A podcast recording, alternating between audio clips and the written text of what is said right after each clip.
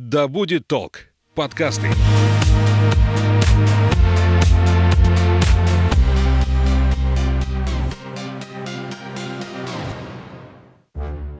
Всем привет, меня зовут Светлана Подберезня, и это подкаст «Ой, страшно». Здесь мы обсуждаем страхи и фобии, которые одолевают человечество в 21 веке. Все истории подлинные, а героем подкаста может оказаться ваш коллега, сосед и даже вы сами. В прошлом выпуске мы говорили о гиперопеке. Сегодня предлагаю поговорить подробнее о сепарации. Что это такое и почему так важно вовремя отделиться от родителей, вовремя стать самостоятельным. И у нас в гостях Натаван Косаченко, психолог. Здравствуйте. Здравствуйте.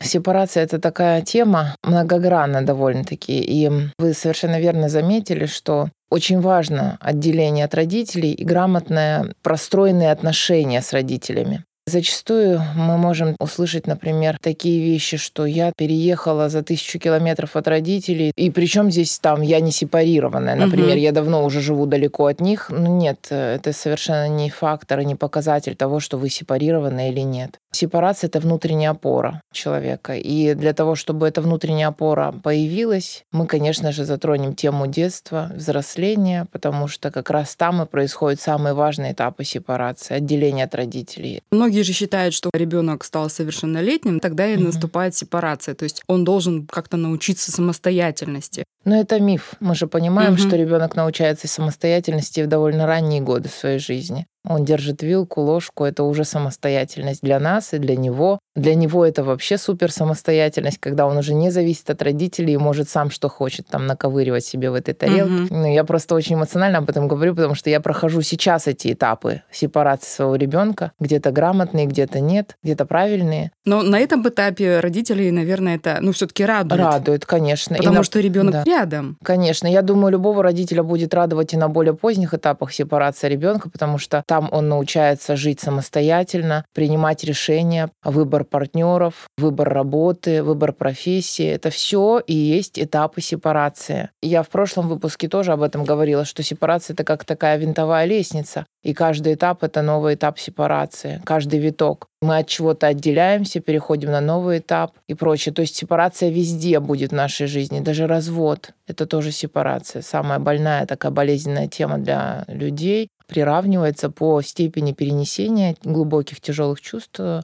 к смерти близкого человека. Вообще психология такая, знаете, наука противоречивая. Один плюс один равно два в психологии не так. Пять?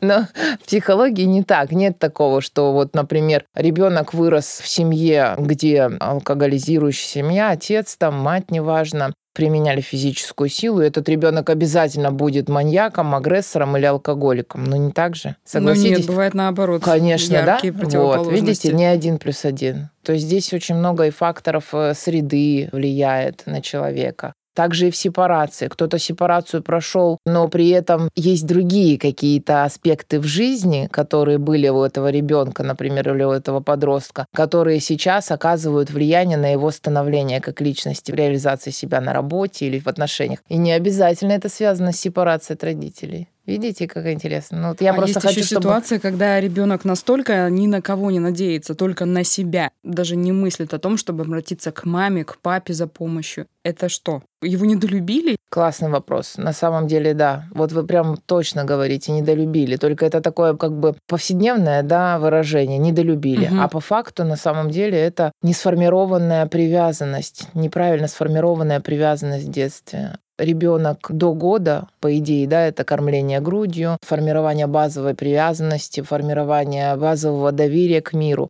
Потом от года до трех тоже мать это важный источник информации для ребенка. И когда мать холодная, отстраненная, часто покидающая, не дала вот этого доверия к миру. То есть собой она дает ребенку понятие, что миру можно доверять, я рядом, я всегда тебе помогу, когда это тебе требуется, угу. да, ненавязчиво. А да, да, старайся сам, но я рядом, я тебе буду помогать. И если, например, у ребенка не сформировано доверие к миру и вот это вот понятие привязанности, в дальнейшем он, да, может отказаться даже от помощи взрослых людей, вот как протест. Мне угу. никто не нужен, я сам буду, да. Ну, угу. это тоже как протест в отношении матери, на самом деле, либо отца, ну, в зависимости от того, кто опекун был, кто был рядом. Сколько этапов сепарации проходит человек? Когда вообще начинается первая сепарация? Ну, от ноля до года. Там вообще первая сепарация То есть даже когда ребенок в 3 беспомощный, месяца. да, без мамы не может, без папы. Не может. Уже, идет- начинается сепарация, да. Аффективная сепарация сначала, то есть это эмоциональная сепарация. Там, когда я улыбаюсь, хочу ли я тебе улыбаться или не хочу, это тоже сепарация. Потом в дальнейшем это ползание, когда я ползу за мамой, когда не ползу. Потом в дальнейшем это бегание, когда, например, там я пришла в парк с ребенком, да, и у ребенка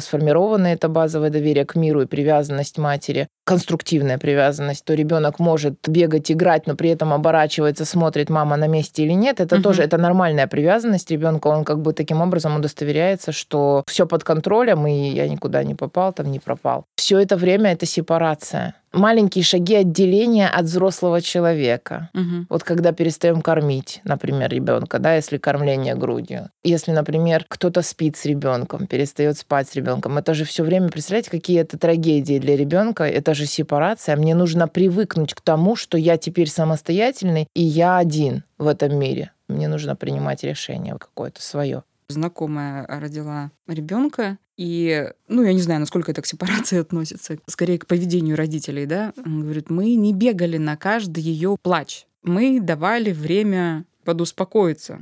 Если плач все-таки не прекращался, мы уже шли, брали на ручки, там еще что-то делали. А как некоторые делают, что на каждый вот всхлип бегут и сразу на руки, и там то все, мы вот так не делали. Правильно ли это? В плане сепарации. Мгм. Это привязанность и это доверие к миру. Я слышала эту историю сама в смысле воспитания. Как правильно в кавычках или не Мгм. в кавычках воспитывать ребенка. Вот если он пикнул, ты не беги сначала, подожди, возможно, это просто писк, а потом вот если он сильно потребует. Вот я к этому отношусь скептически, потому что если ребенок говорит о том, что ты мне нужна сейчас, и это не в три года, например, когда он просто орет, Маленький быстро ещё. сюда, манипуляции Мгм. уже. А когда он маленький, значит, что-то нужно ему. Возможно, ему нужно просто прикосновение. Он испугался, что он один. Его только-только в этот мир поместили. Он инопланетянин в этом мире. Он ничего не знает. Для него все это вообще ново. И оставить его и просто ждать, когда он там с этой ситуацией свыкнется, ну, я не за это американский психоаналитик Джон Болби, который изучал привязанность к миру, базовое доверие, обратил внимание на то, что любой ребенок, он не умеет по-другому, кроме как криком призывать на помощь. И нужно откликаться на этот плач. Нужно идти и показывать ему, что я рядом, не беспокойся, все хорошо. А дети, которые лишены вот этого, как раз вот интернатские дети, которые воспитываются в интернате, там же нянечки, даже какие Мгм. бы они заботливые не были, они заботятся о удовлетворении его физических потребностей в основном, но не аффективных, не эмоциональных. А вот самое важное на самом деле, как показали исследования другого психоаналитика тоже в Америке, что для младенца важно не столько удовлетворение его физических потребностей, сколько эмоциональных. Такое исследование интересное проводилось. Одна металлическая обезьяна была с бутылочкой молока около груди, а вторая металлическая обезьяна была покрыта шерстью. И там ситуация такая, что к обезьяне подходил ребенок, малыш в смысле обезьяны, которая металлическая обезьяна с молоком. Он подходил четко по часам, когда ему нужно было покушать. Ну, был такой расстроенный. А второй ребенок, он по той обезьяне махровой просто лазил и лазил и лазил. Вот ему нужно было прикосновение, ему нужны были вот эти вот ощущения теплоты. То есть ему не важно было, сколько его будут кормить, как часто его там будут кормить, сколько вот этого вот кинестетического ощущения теплоты и заботы. Получается, не столько ребенку важно, что ты его покормишь, насколько важно взять его вот на ручки, приласкать, погладить, прижать, чтобы он понял, что он не один в этом мире, что о нем заботятся. Ну и детдомовские дети любви особо не ждут. Про себя расскажу. Интересное, на самом деле, наблюдение для меня, как для психолога. Я же родила ребенка недоношенного. В 31 неделю родила, он у меня лежал месяц в кювезе, отдельно от меня. Меня не пускали к нему в связи с ковидом. Только на кормление на руки не разрешали брать, не разрешали даже нюхать, целовать. Просто вот подошла, молоко свое принесла и ушла. Шесть детей в кювезах лежали. Кричали только по часам только когда нужно было кушать. Так просто писка не было слышно. Так вот этот ребенок, у него тяжело сформировано это базовое доверие к миру, просто с такой ожесточенной агрессией, конвульсиями, я не знаю, не отпускает мать. Это ужасно. Просто вот невозможно отойти. Он не может поверить, что она его не покинет. Понимаете? Когда он родился, он лежал один, было холодно, какие-то тети ходили там в белых халатах и очень жестко меняли подгузники. Не было любви, не было принятия, не было доверия. Я лежу один, не... Ой, это вообще я не могу. Я вот сейчас говорю, а мне так страшно. А он лежит, и он смотрит, и никого нет. Никто к нему не подходит. Один, недоношенный, два сто. Это вообще...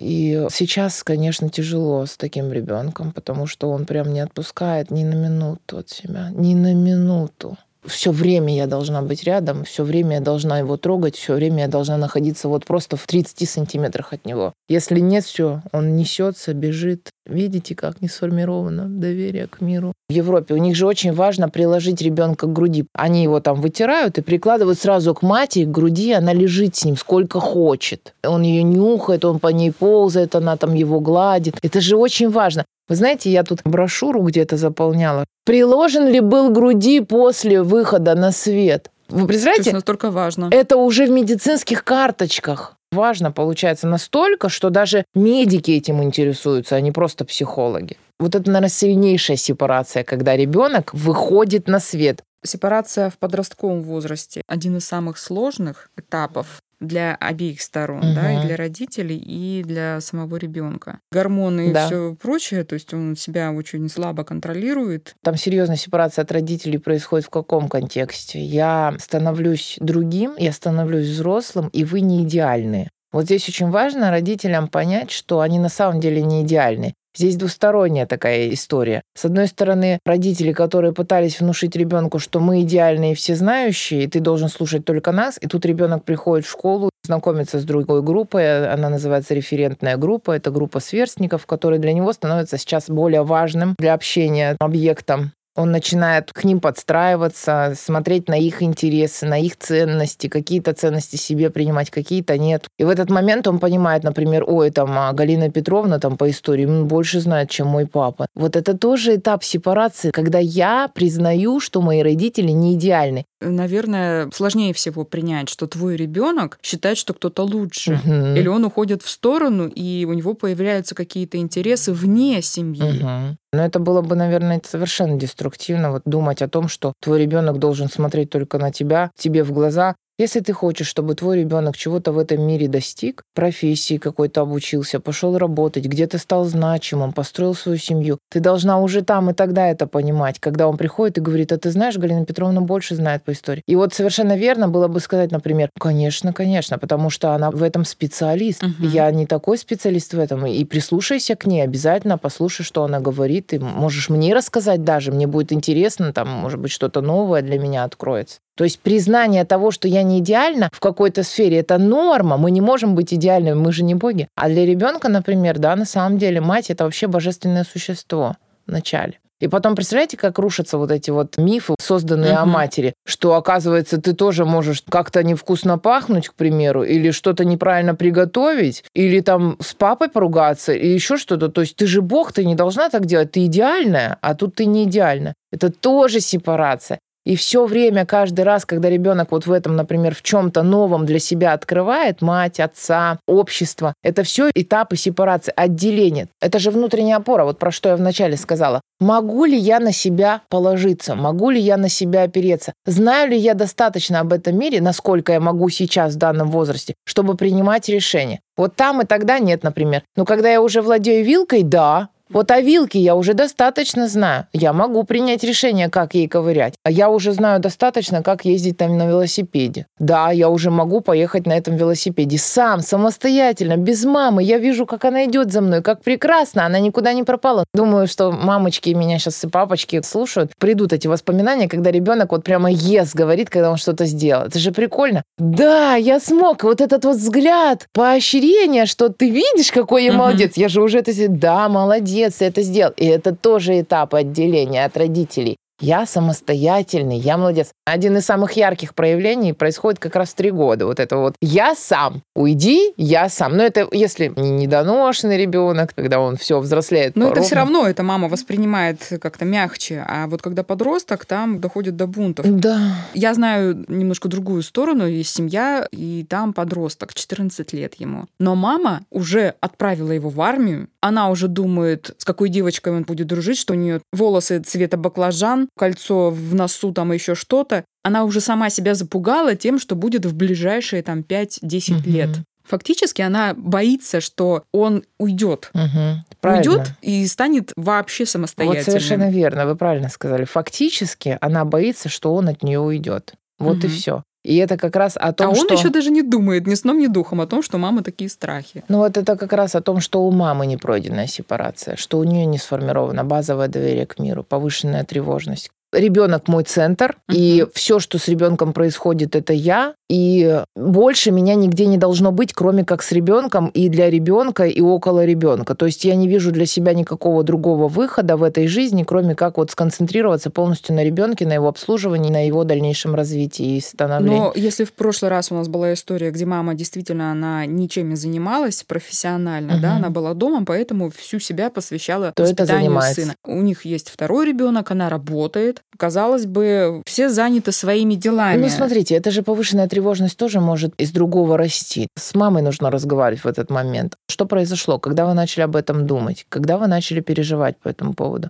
Я всегда на консультациях клиента погружаю в то состояние вот там и тогда, для того, чтобы понять, а с чего это началось. Возможно, вот, например, да, чтобы вы понимали, я еду за рулем с работы, все хорошо. Сын, например, Алексей зовут, да? Угу. Тут рассказывают историю по радио. Мальчишка в 14 лет, все было хорошо у него, а в 18 призвался в армию, что-то случилось, угу. и сейчас Алексея с нами нет три показателя, которые могли ее зацепить. 14 лет, 18 армия Алексей. Угу. Она могла бессознательно прослушать эту информацию, прийти вечером, не осознавая ничего, приготовить тот же ужин, побеседовать. Пришел сын Алексей, ему сейчас 14, и тут бац, Алексей сказал, мам, ты представляешь, там Мишку-то в армию 18 забирают друга. И у нее все пазлы сложились, и она начала тревожиться. Вот так вот работает у нас все наше бессознательное, сознательное мы информацию выхватываем какую-то супер тревожную для нас, например, да, она у нас где-то откладывается, потом как какая-то кнопочка там нас включает, например, и мы начинаем тревожиться. А откуда она, эта информация? Она вообще ложная.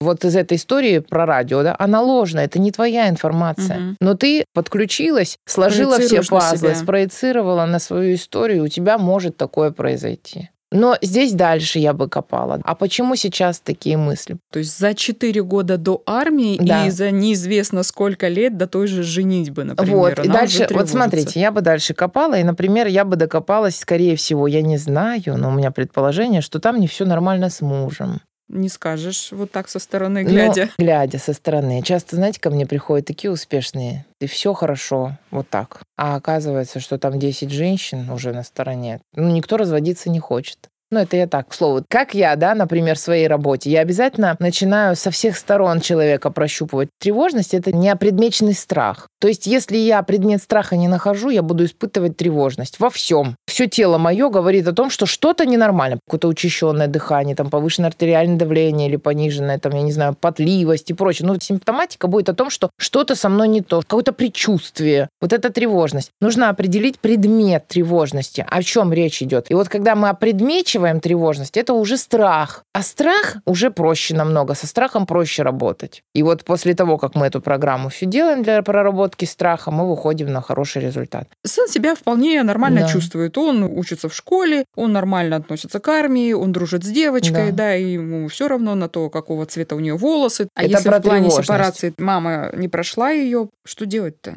Почему женщина хочет испытывать тревожность? Значит, не хватает каких-то еще чувств. Мне нужно испытывать чувства, тогда я живу. Но это нормально. Мы угу. живем, когда мы чувствуем. И в моей жизни все так обыденно, все так просто и все так вот прямо гладко, что мне нужно найти какой-то элемент, по поводу чего переживать. Вот если, например... такую. Понимаете, вот я почему сказала про мужа. Я уверена, если вы с ней побеседуете, вы поймете, что там совершенно уже нет отношений. И от того, что у них настолько обыденная жизнь, матери сконцентрироваться нужно на мужчине. Это тоже один из таких элементов переноса. Здесь не получаю ответной реакции какой-то эмоциональной, да, концентрируюсь на другом. На сыне. Поле. Да, таком же поле, на другом человеке. И оттуда она получит, знаете как? Потому что начнет контролировать. Она начнет контролировать, начнет высказывать свои недовольства по поводу встречаний с какой-либо девушкой. А он ей обязательно ответит. В пубертате-то там вообще агрессия, угу. понятно. Он скажет, не твое дело, с кем хочу, с тем и встречаюсь, вообще не лезь. И она получит этот код. А знаете почему? Потому что мужа не может сказать. Не работай там, не делай тот. ну вот прям вообще, если так, да, между нами девочками, то зачастую бывает даже так, что, например, в сексуальной жизни что-то идет не так, настолько не так, что она не может ему сказать это в постели, и потом вот это все комом вылазит вот в такое проявление. Не встречайся с этой девушкой.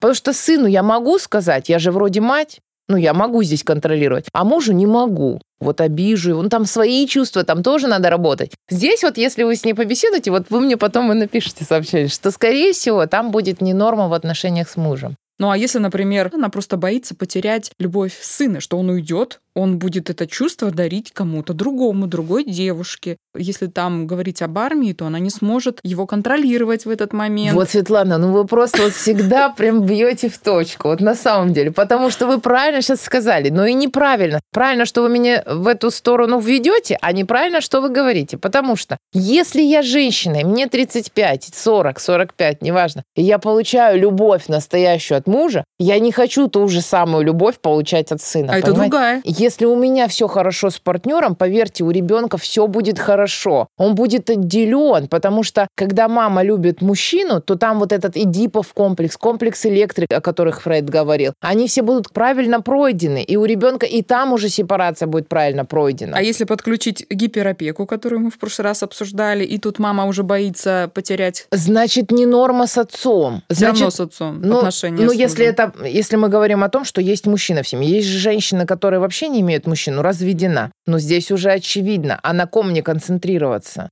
Как работают психоаналитики на Западе? Они всегда говорят, а вы здесь при чем? А ваш вклад здесь в чем? Ваш вклад имеется в виду, почему ваши чувства таковы и такие сильные по поводу этой ситуации, по поводу этого объекта. И вот ответ такой, что он меня перестанет любить. Почему вы так считаете? Когда вас перестали любить? Ну, не перестанет, но он будет делить. Он будет вот делить любовь. любовь с другой женщиной. Да. Когда вы это уже впервые почувствовали? И мама почувствует, что столько внимания от ребенка она не получает. Ну, это вообще ха-ха. Какое еще внимание от ребенка? Одно дело, когда он рядом с ней, она его все детство воспитывает. Ну, в пубертате. Да. Ну, она, это, она этого внимания наелась В какой-то момент она вот пропустила, когда нужно было его отпустить и отделить от себя. И сейчас у нее вполне возможно страх того, что я его воспитывал, я его родила, да? да? да. А сейчас он берет и просто вот, вот таким делит созави... внимание вот таким, с кем-то. Да, вот таким мамам созависимым я прям рекомендую, если есть такие мысли, которые вы сейчас озвучиваете у женщины, которая нас сейчас слушает, идти на консультацию к психологу и разбираться, потому что это деструктивность, которая может повлиять потом на дальнейшее развитие вашего ребенка, который сейчас находится на серьезном этапе, в пубертатном периоде, серьезный этап поиска себя в жизни.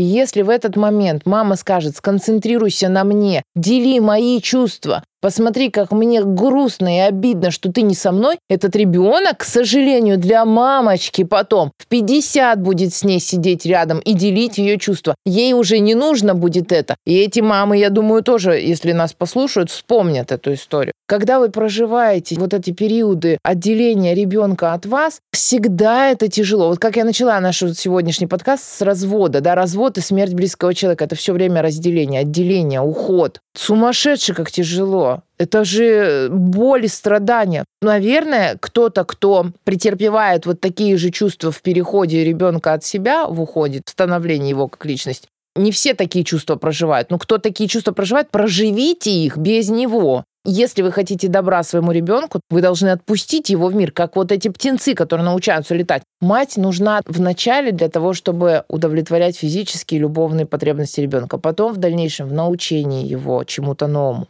Периодизация есть Эриксон, ученый классный, я по нему даже писала свою дипломную работу, научные статьи. Он разработал возрастную периодизацию личности. Прям вот от ноля до года, от года до трех, от трех до пяти, до семи, от семи до девяти и так далее. То есть в каждый период жизни ребенок проживает какой-то конфликт конфликт интересов, потому что вот этот выход из зоны комфорта – это уже конфликт. На начальных этапах мать является важным существом в жизни человека, ребенка, которая вот ведет его, но потом папа, а потом бабушки, а потом сверстники, мать остается как бы незыблемым эталоном доверия, базовое чувство доверия и полное принятие и любовь без претензий любовь. Ты, например, что-то сделал плохо, я от этого тебя не перестану любить. Ну, мне кажется, это любая мама. Какой бы сын или дочь ни была, не был. Мамы прощают все. Да фиг там. Может быть, так оно есть вот здесь у нее. Но вы представляете, например, когда он что-то сделал не так, она орет, отворачивается от него, перестает говорить с ним. Вот э, девочка на консультации недавно.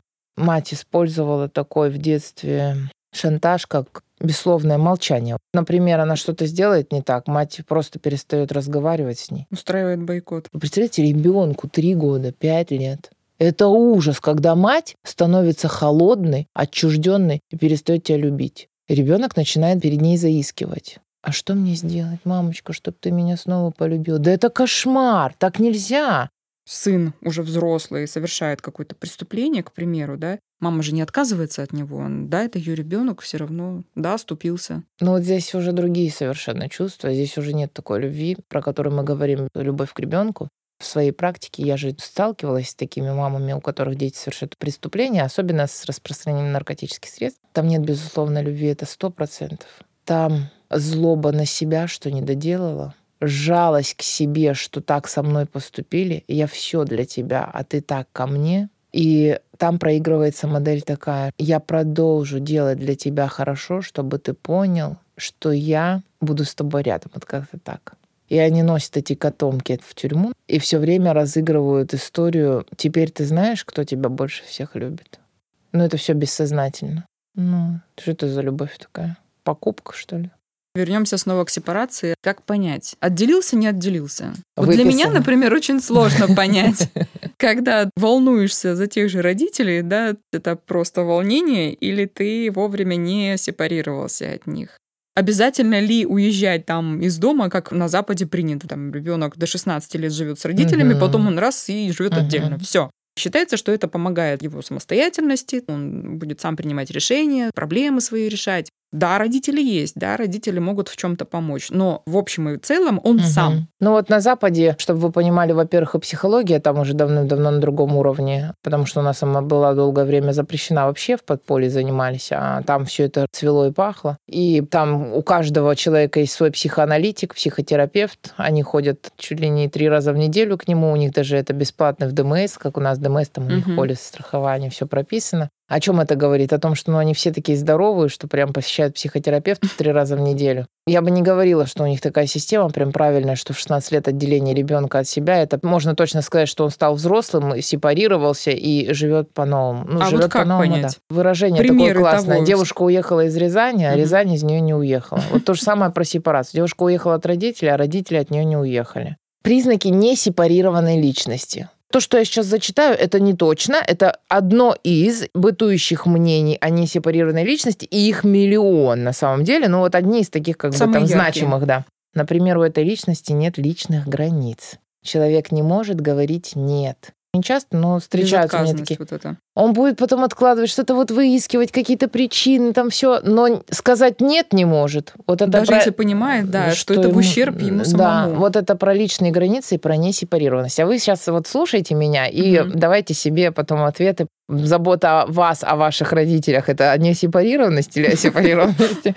Второе. Нет возможности быть в конфликте не может настоять на своем, не может найти решение выхода из этого конфликта боится чужой агрессии. Например, там вы поспорили с сотрудником там на работе своим, да, с каким-то коллегой. И вот этот спор затягивается, конфликт нарастает, коллега доказывает свое мнение, а вы не можете выйти из этого конфликта, сказать свое мнение, развернуться и уйти на вас давят, вы какие-то аргументы приводите, но они такие малозначимые, которые не решают вопросы об этом конфликте. А уход от конфликта? Вот, вот они не могут. способами. Тут тоже разные. Делай как хочешь, и только вот Только отстань от меня, да, да. давай не будем ругаться. Есть выход избегание. из конфликта. Почему избегание? По идее, это поиск консенсуса. Делай, как ты знаешь, но вы же все равно не дадите, как ты знаешь.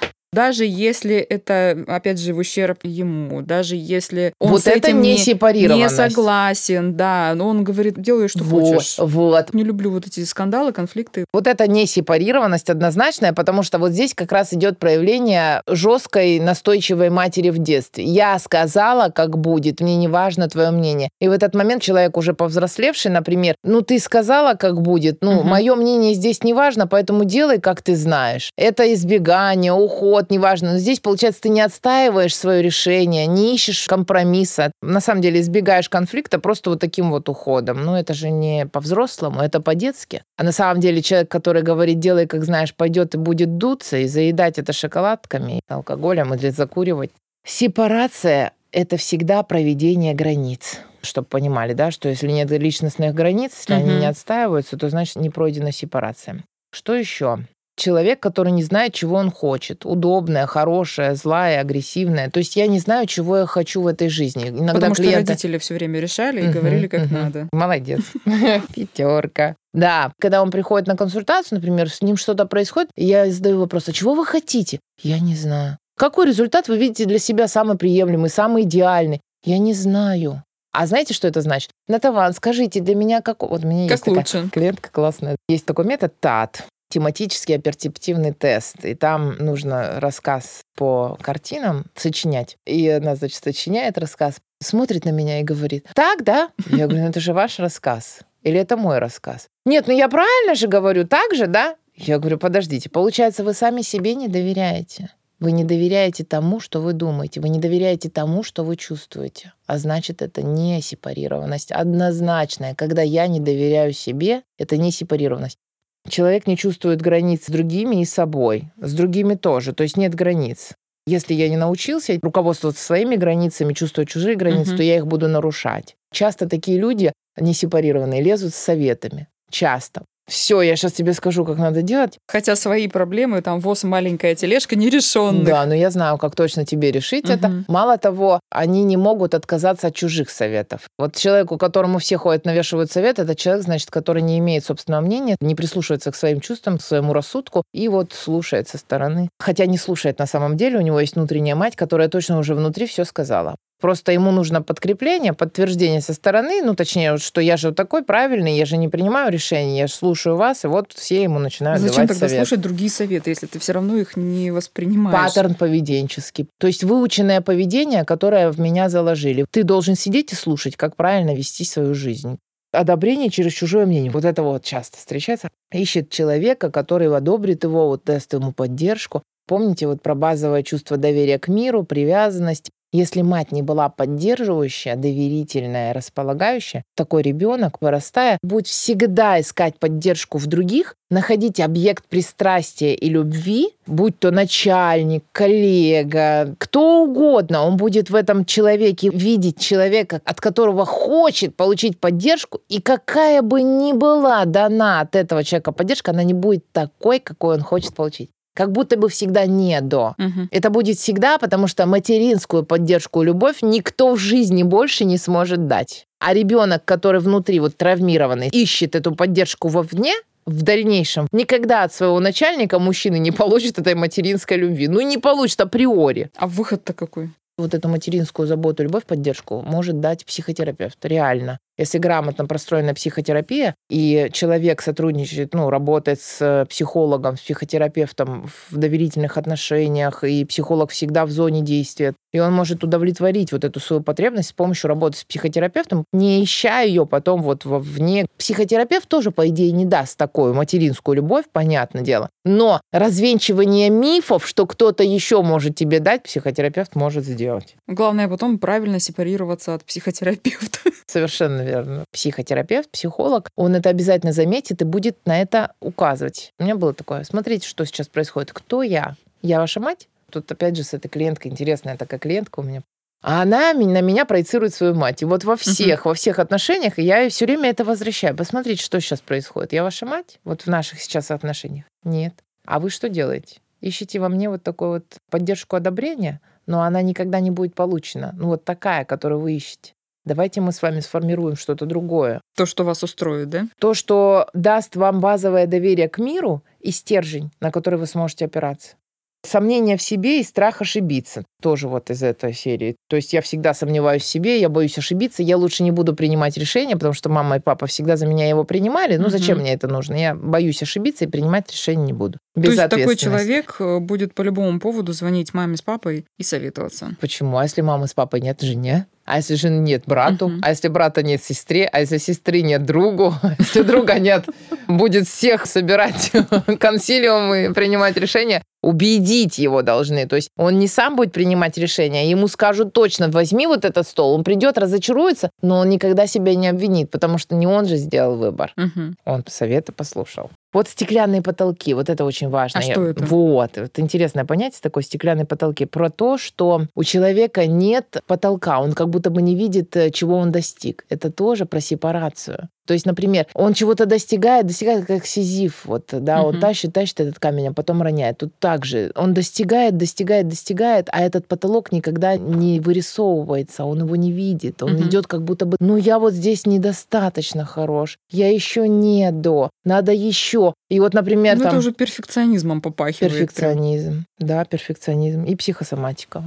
Видите, сколько я перечислила сейчас вот этих вот признаков несепарированности? Это практически про все, правильно вы сказали? А есть ли? А здесь уже нужно разбираться, насколько глубока эта несепарированность. Может быть, она есть, но в проявлениях там каких-то, и мы вот эти проявления пробили, начали работать с ними, и все четко, ровно встало, и больше... А психологи, не прошедшие сепарацию, бывают? Конечно. Как тогда можно помочь кому-то пройти, если сам? Я понимаю, что я человек далекий от психологии, все равно вот где-то, да, вот, вот это вот меня вот там коснулось, да, вот это вот что-то где-то, наверное, не совсем прошла. Как считаете, вы прошли сепарацию? Или... Ну, даже лукавить не буду. Конечно же, я тоже понимаю, что у меня есть черные пятна. Это слепые пятна. У психологов они тоже есть. И мои слепые пятна, к сожалению или к счастью, в процессе терапии с клиентом могут вырисовываться. Очень важно грамотному психологу, который хочет помогать людям, их видеть. Когда Мгм. клиент переносит на тебя чувство матери, это перенос, а когда психотерапевт свои чувства переносит на клиента, это уже контрперенос. И вот здесь очень важно сделать себе галочку. Когда я перенесла свои чувства на клиента, когда я это испытала, что было до, что во мне произошло, да, какие мысли, чувства, действия. И потом с психологом со своим обязательно. У каждого психолога должен быть свой супервизор, он должен работать всегда, обсудить вот эти моменты. Там, возможно, и есть несепарированность вот в каком-то ключе, там, с матерью, например, вот в этом аспекте. И я перенесла свои чувства на клиента, контрпереносные реакции испытала. Это всегда понятно, что, что ты перенес? Если ты хочешь помогать людям, ты обязан это понимать. Даже не просто должен, Ну, как обязан. бы так неосознанно перенес, да, так Обя- скажем, не так это заметил. никогда тогда не помощь. То есть психолог всегда понимает. Всегда понимает и обязан понимать. Если ты берешься за клиента, ты, а, вообще-то должен иметь профильное психологическое образование. Это для тех, кто обучается сейчас на 30-часовом курсе психологии, вот чтобы понятно было. Потому что я, например, закончила 5 лет и еще 3 года. 8 лет училась только для того, чтобы потом начать консультировать. А Мгм. кто-то 30 часов и потом говорит, я психолог. Ну и в заключение, как все-таки людям, которые поняли, что не допрожили, не прошли сепарацию, но не все же побегут к психологу. Почему есть бесплатная помощь? Кто-то захочет, а кто-то Побоится. решит побоится. Вот недаром есть выражение «сапожник без сапог». Вот когда ты сам себе, ты вряд ли поможешь, потому что ты в ситуации. В ситуации ты не увидишь некоторые моменты. Вот есть бесплатная психологическая помощь, она есть. А вот если вы боитесь туда звонить, задайте себе вопрос, почему вы боитесь? Потому что вы боитесь оценки? И тогда что? Ну тогда идите навстречу страху и делайте действия от себя, потому Мгм. что вы тогда всю жизнь будете бояться оценки. Что нужно сделать? Ну, во-первых, определиться, в каких сферах жизнедеятельности у вас пробелы. Что вот в вашей жизни происходит такого, что вам не нравится? Я не могу построить отношения. Я не могу устроиться на работу. У меня нехорошие отношения с коллегами. Я хочу замуж, но не могу выйти. Меня бросают мужчины или меня бросают женщины. Меня изменяют, от меня уходят. Меня не любят, меня предают. Те же самые фразы могут относиться к коллегам по работе. То Значит, есть все это последствия непройденной сепарации. не только не пройдена сепарация, какая-то травма еще и прочее, прочее. Очень много Ну, одно с моментов. другим сложилось. Да, очень много моментов, которые могут влиять на дальнейшую историю в жизни человека. Так вот, вы обнаруживаете у себя эти слепые пятна. У меня вот есть техника, я могу ее прямо даже Мгм. озвучить. Техника пустого стула. Это гештальт-терапия. Возьмем какую-нибудь одну тему, к примеру, несепарированность с матерью. Вы ставите перед собой два стула, пустых стула. На один образно вы садите мать. На второй стул садитесь сами. Выключить телефон, чтобы вас никто не слушал, не слышал, чтобы вы не стеснялись в своих высказываниях. То есть быть максимально откровенным и честным для себя. Садитесь на стул напротив, и 30 минут вы говорите все, что хотели бы сказать своей маме. она жива или ее уже нет, неважно. Все, что хотите сказать, начиная с самого детства, вот с самого простейшего случая. А помнишь, я просил у тебя купить мне машинку? До сегодняшнего дня. Говорите все, что наболело и накипело. Желательно это делать эмоционально. Вы разрыдаетесь, плачете, не стыдитесь своих чувств ни в коем случае, потому что это и есть диалог, которого вы хотели. Это и есть проработка базового доверия, что вы наконец-то можете сказать все, что думаете. Вас не оценивают, вам ничего плохого не говорят проговорили все, прислушивайтесь к себе, послушайте свои чувства, что у вас в теле, что происходит. Наше тело никогда нас не обманывает. Мозг может обмануть, тело нет. Поэтому все, что в теле происходит, где-то тяжесть, возможно, появилась еще что-то, желательно зафиксировать это все, потому что если в дальнейшем вы захотите работать с психологом, вы можете все это рассказать и потом проанализировать уже вместе с психологом ваши чувства и действия.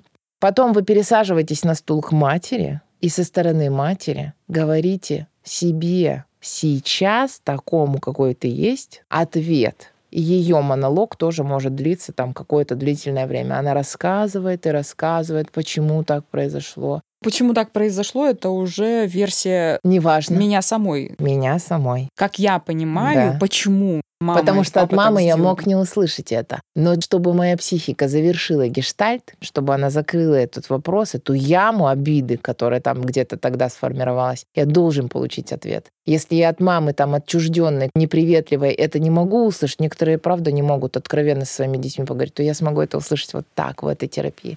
Все я говорю. А в следующий день, например, или через день мы проводим следующую процедуру. Мы ставим два стула также. На один стул сажусь я, такой, какой я сейчас есть, а на второй стул садится ребенок. Я ребенок. Я ребенок, которого я хочу туда посадить. Какой угодно. Год, три, пять, семь. Какой придет, такого и садите. То угу. есть ребенок, который придет напротив образ, вы сами его увидите, он сам выйдет. Это будет, скорее всего, цифра возраста травмы, которая произошла. Вот чаще всего происходит так. Человек бессознательно говорит 7, а потом узнает, что в 7 был развод родителей, еще угу. что-то, ну много что. И ведется точно такой же диалог. Ребенок говорит вам, а вы ребенку своему потом отвечаете, как бы даете вот это вот. Помните, я вам говорила, угу. базовое доверие к миру, привязанность, забота и любовь, безусловно. Чаще всего вот я сталкиваюсь, что люди зависят от чужого мнения. И если я хочу, например, да, проработать это в себе, ну, перестать зависеть от чужого мнения. Ну, что это такое? Мне уже 35, а я все еще бегаю, заискиваю там в глазах других правоту своих действий. Сделайте это упражнение качественно, и тогда вы получите результат. И отдавая своему маленькому ребенку, который будет напротив вас сидеть, любовь и заботу, вот эту безусловную принятие всех его чувств. Он плачет, играет, хочет баловаться. Да неважно, пусть балуется, бесится, вы должны ему вот эту любовь свою подарить. И тогда вот оно происходит воссоединение внутри. У нас же три состояния психики. Эго, ид и суперэго. То есть взрослый, дитя и родитель. Вот эти три составляющие, они соединяются. Мы проходим этап сепарации. Один из, но проходим. Классно? Здорово, да. Спасибо. Пожалуйста, обращайтесь. А я напомню, у нас в гостях была психолог реабилитационного центра Натаван Косаченко. Услышимся в следующих выпусках. Пока. Пока.